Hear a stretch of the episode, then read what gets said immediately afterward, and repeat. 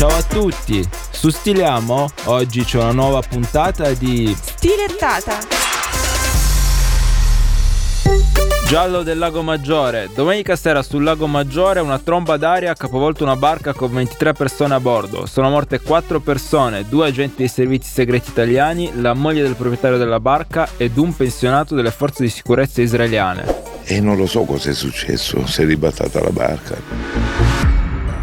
Ricevuto una, una chiamata di SOS, eh, abbiamo messo giù la moto d'acqua e siamo partiti a dare una mano alla ricerca della barca, che però in quel momento era già, era già affondata.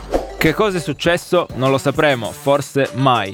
Perché la barca aveva una capienza di 15 passeggeri e a bordo c'erano 23 persone? Perché quasi tutti gli ospiti, tranne due, erano agenti segreti in attività o in pensione? E perché tutti questi ex agenti dell'intelligence insieme nello stesso luogo? Si dice che avrebbero preso parte a uno scambio di documenti segreti.